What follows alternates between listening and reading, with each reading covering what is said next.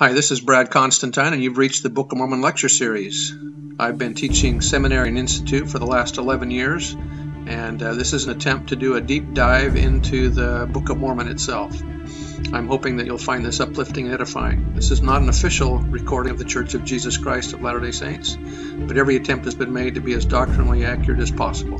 So if you're ready for a deep dive into the Book of Mormon, here we go.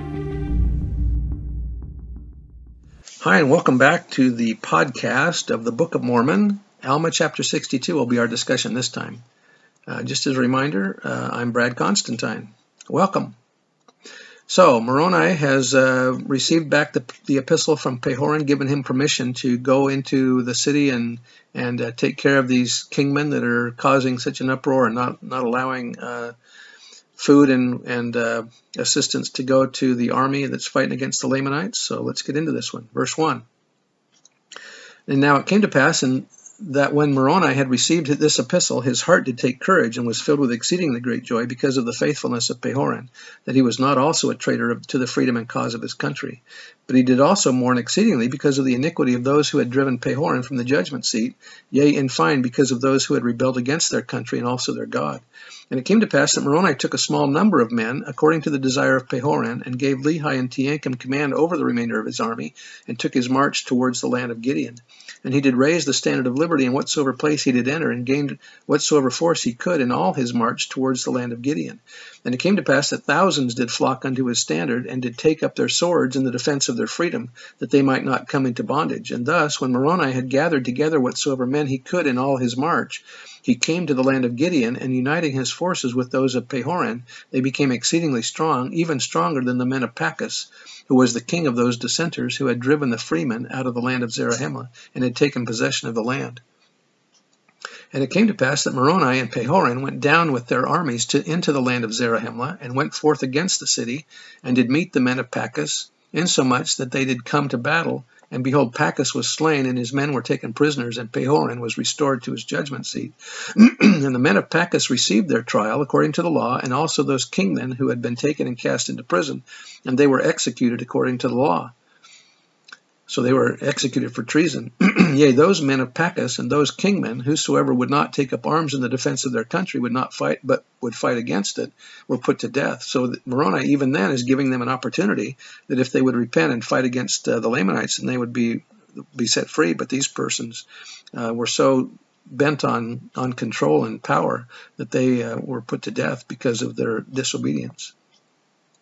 Verse 10 And thus it became expedient that this law should be strictly observed for the safety of their country, yea, and whosoever was found denying their freedom was speedily executed according to the law. One might ask, why compel men to fight or be executed? The answer is simple. Treason is a serious offense. Pachus and his men were committed to the overthrow of Nephite freedom. To permit to live men who insisted on using the sword to destroy the very thing Moroni's soldiers were fighting and dying for, to preserve would be treason to the God-inspired cause of liberty. This neither Moroni nor Pahoran would do. Verse 11, And thus ended the 30, 30th year of the reign of the judges over the people of Nephi. Moroni and Pahoran having restored peace to the land of Zarahemla among their own people, having inflicted death upon all those who were not true to the cause of freedom. And it came to pass in the commencement of the thirty and first year of the reign of the judges over the people of Nephi, Moroni immediately caused that provisions should be sent, and also an army of six thousand men should be sent unto Helaman, to assist him in preserving that part of the land. And he also caused that an army of 6,000 men with a sufficient quantity of food should be sent to the armies of Lehi and Teancum. And it came to pass that this was done to fortify the land against the Lamanites. And it came to pass that Moroni and Pahoran, leaving a large body of men in the land of Zarahemla, took their march with a large body of men towards the land of Nephihah, being determined to overthrow the Lamanites in that city. And it came to pass that as they were marching towards the land, they took a large body of men of the Lamanites, and slew many of them, and took their provisions and their weapons of war. And it came to pass, after they had taken them, they caused them to enter into a covenant that they would no more take up their weapons of war against the Nephites. And when they had entered into this covenant, they sent them to dwell with the people of Ammon, and they were in number about four thousand who had not been slain. The Nephites seem to have a capacity to forgive their enemies if they will promise not to hurt them any more. Boy, I don't think I would, the Lamanites wouldn't do that, I'm sure. Verse 18 And it came to pass that when they had sent them away, they pursued their march towards the land of Nephihah. And it came to pass that when they had come to the city of Nephihah, they did pitch their tents in the plains of Nephihah, which is near the city of Nephihah. I wonder if this was near the city of Nephihah. Now Moroni was desirous that the Lamanites should come out to battle against them upon the plains, but the Lamanites, knowing of their exceedingly great courage, and beholding the greatness of their numbers, therefore they durst not come out against them. Therefore they did not come to battle in that day. And when the night came, Moroni went forth in the darkness of the night, and came upon the top of the wall to spy out in what part of the city the Lamanites did camp with their army. And it came to pass that they were on the east by the entrance, and they were all asleep. I wonder what happened to the guards. And now Moroni returned to his army, and caused that they should prepare in haste strong cords and ladders to be let down from the top of the wall into the inner part of the wall, and it came to pass that Moroni caused that his men should march forth and come upon the top of the wall and let themselves down into that part of the city, yea, even on the west, where the Lamanites did not camp with their armies.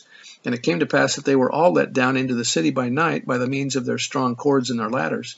Thus, when the morning came, they were all within the walls of the city. I, am assuming, too, that the Lamanites are pretty sound sleepers. And now when the Lamanites awoke and saw that the armies of Moroni were within the walls, they were they were affrighted exceedingly, insomuch that they did flee out by the pass. I wonder why the Nephites didn't block the pass so they couldn't get out. Hmm. And now when Moroni saw that they were fleeing before him, he did cause that his men should march forth against them, and slew many, and surrounded many others, and took them prisoners, and the remainder of them fled into the land of Moroni, which was in the borders by the seashore. I'm wondering if they ran away, if they didn't run with their weapons, because it seems like they probably took off without thinking about that. Thus had Moroni and Pahoran obtained the possession of the city of Nephihah without the loss of one soul, and there were many of the Lamanites who were slain. Now it came to pass that many of the Lamanites that were prisoners were desirous to join the people of Ammon and become a free people. Duh. And it came to pass that as many as were desirous unto them, it was granted according to their desires. These are repenting Lamanites. They probably didn't want to fight in the first place.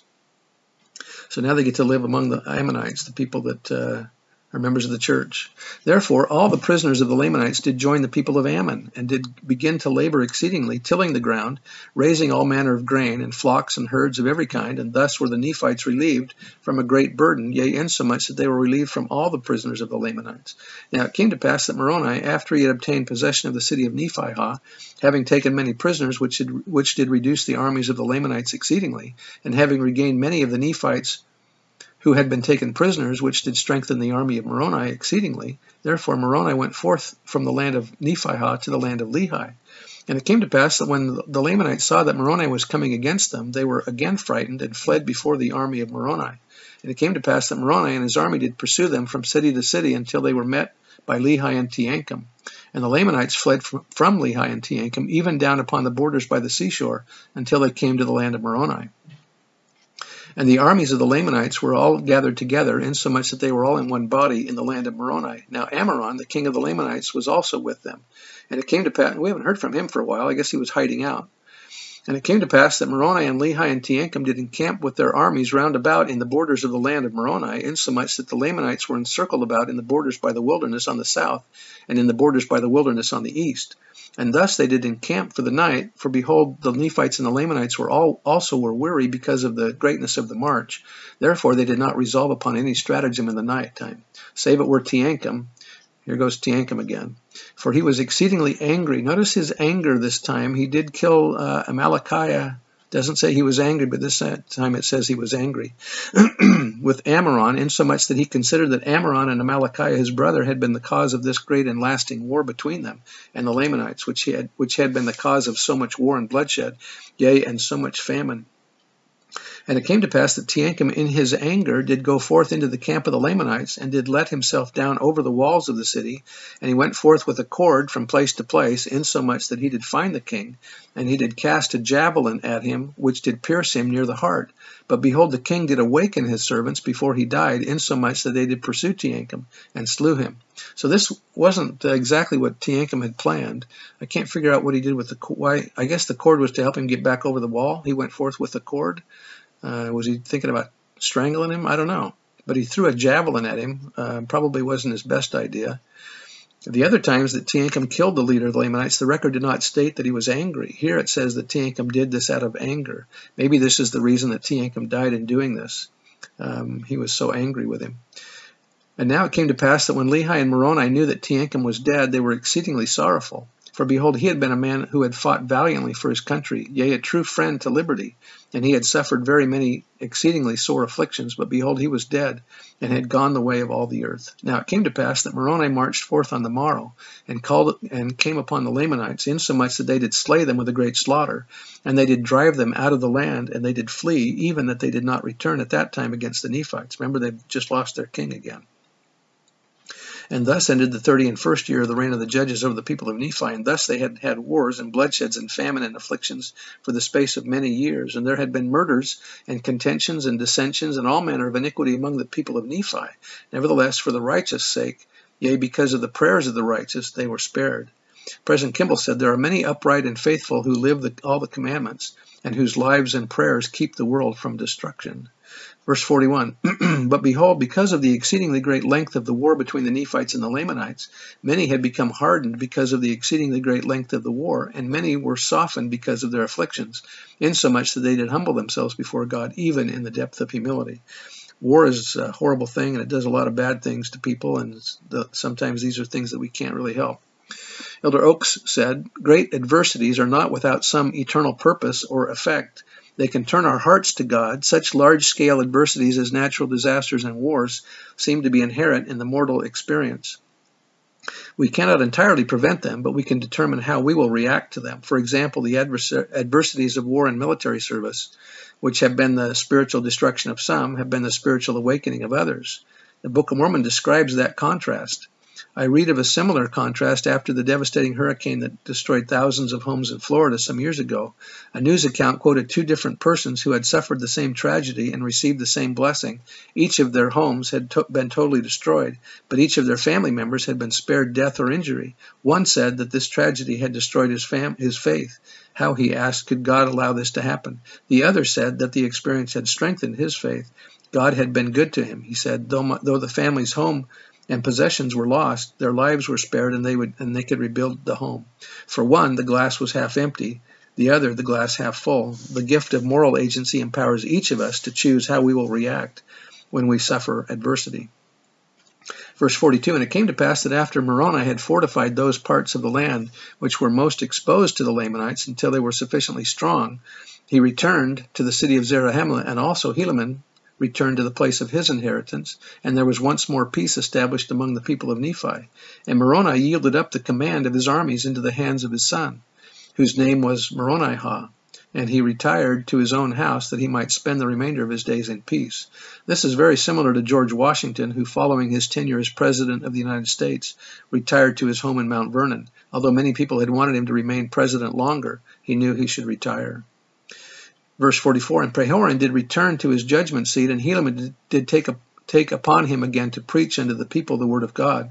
For because of so many years and contentions, it had become expedient that a regulation should be made again in the church. Therefore Helaman and his brethren went forth and did declare the word of God with much power unto the convincing of many people of their wickedness, which did cause them to repent of their sins and to be baptized unto the Lord their God. And it came to pass that they did establish again the church of God throughout all the land, yea, and regulations were made concerning the law, and their judges and their chief judges were chosen. And the people of Nephi began to prosper again in the land, and began to multiply and to wax exceedingly strong again in the land, and they began to grow exceedingly rich. But notwithstanding their riches, or their strength, or their pro- prosperity, they were not lifted up in the pride of their eyes, neither were they slow to remember the Lord their God, but they did humble themselves exceedingly before him. Yea, they did remember how great things the Lord had done for them, that he had delivered them from death, and from bonds, and from prisons, and from all manner of afflictions, and he had delivered them out of the hands of their enemies. And they did pray unto the Lord their God continually, insomuch that the Lord did bless them, according to his word, so that they did wax strong and prosper in the land. And it came to pass that all these things were done, and Helaman died in the thirty and fifth year of the reign of the judges over the people of Nephi. So this is around 57 BC now when Helaman passes away. And uh, this is the end of the, the battles that they've had with the Lamanites, at least for a while. Uh, we'll have another one in the next chapter, but a uh, brief one.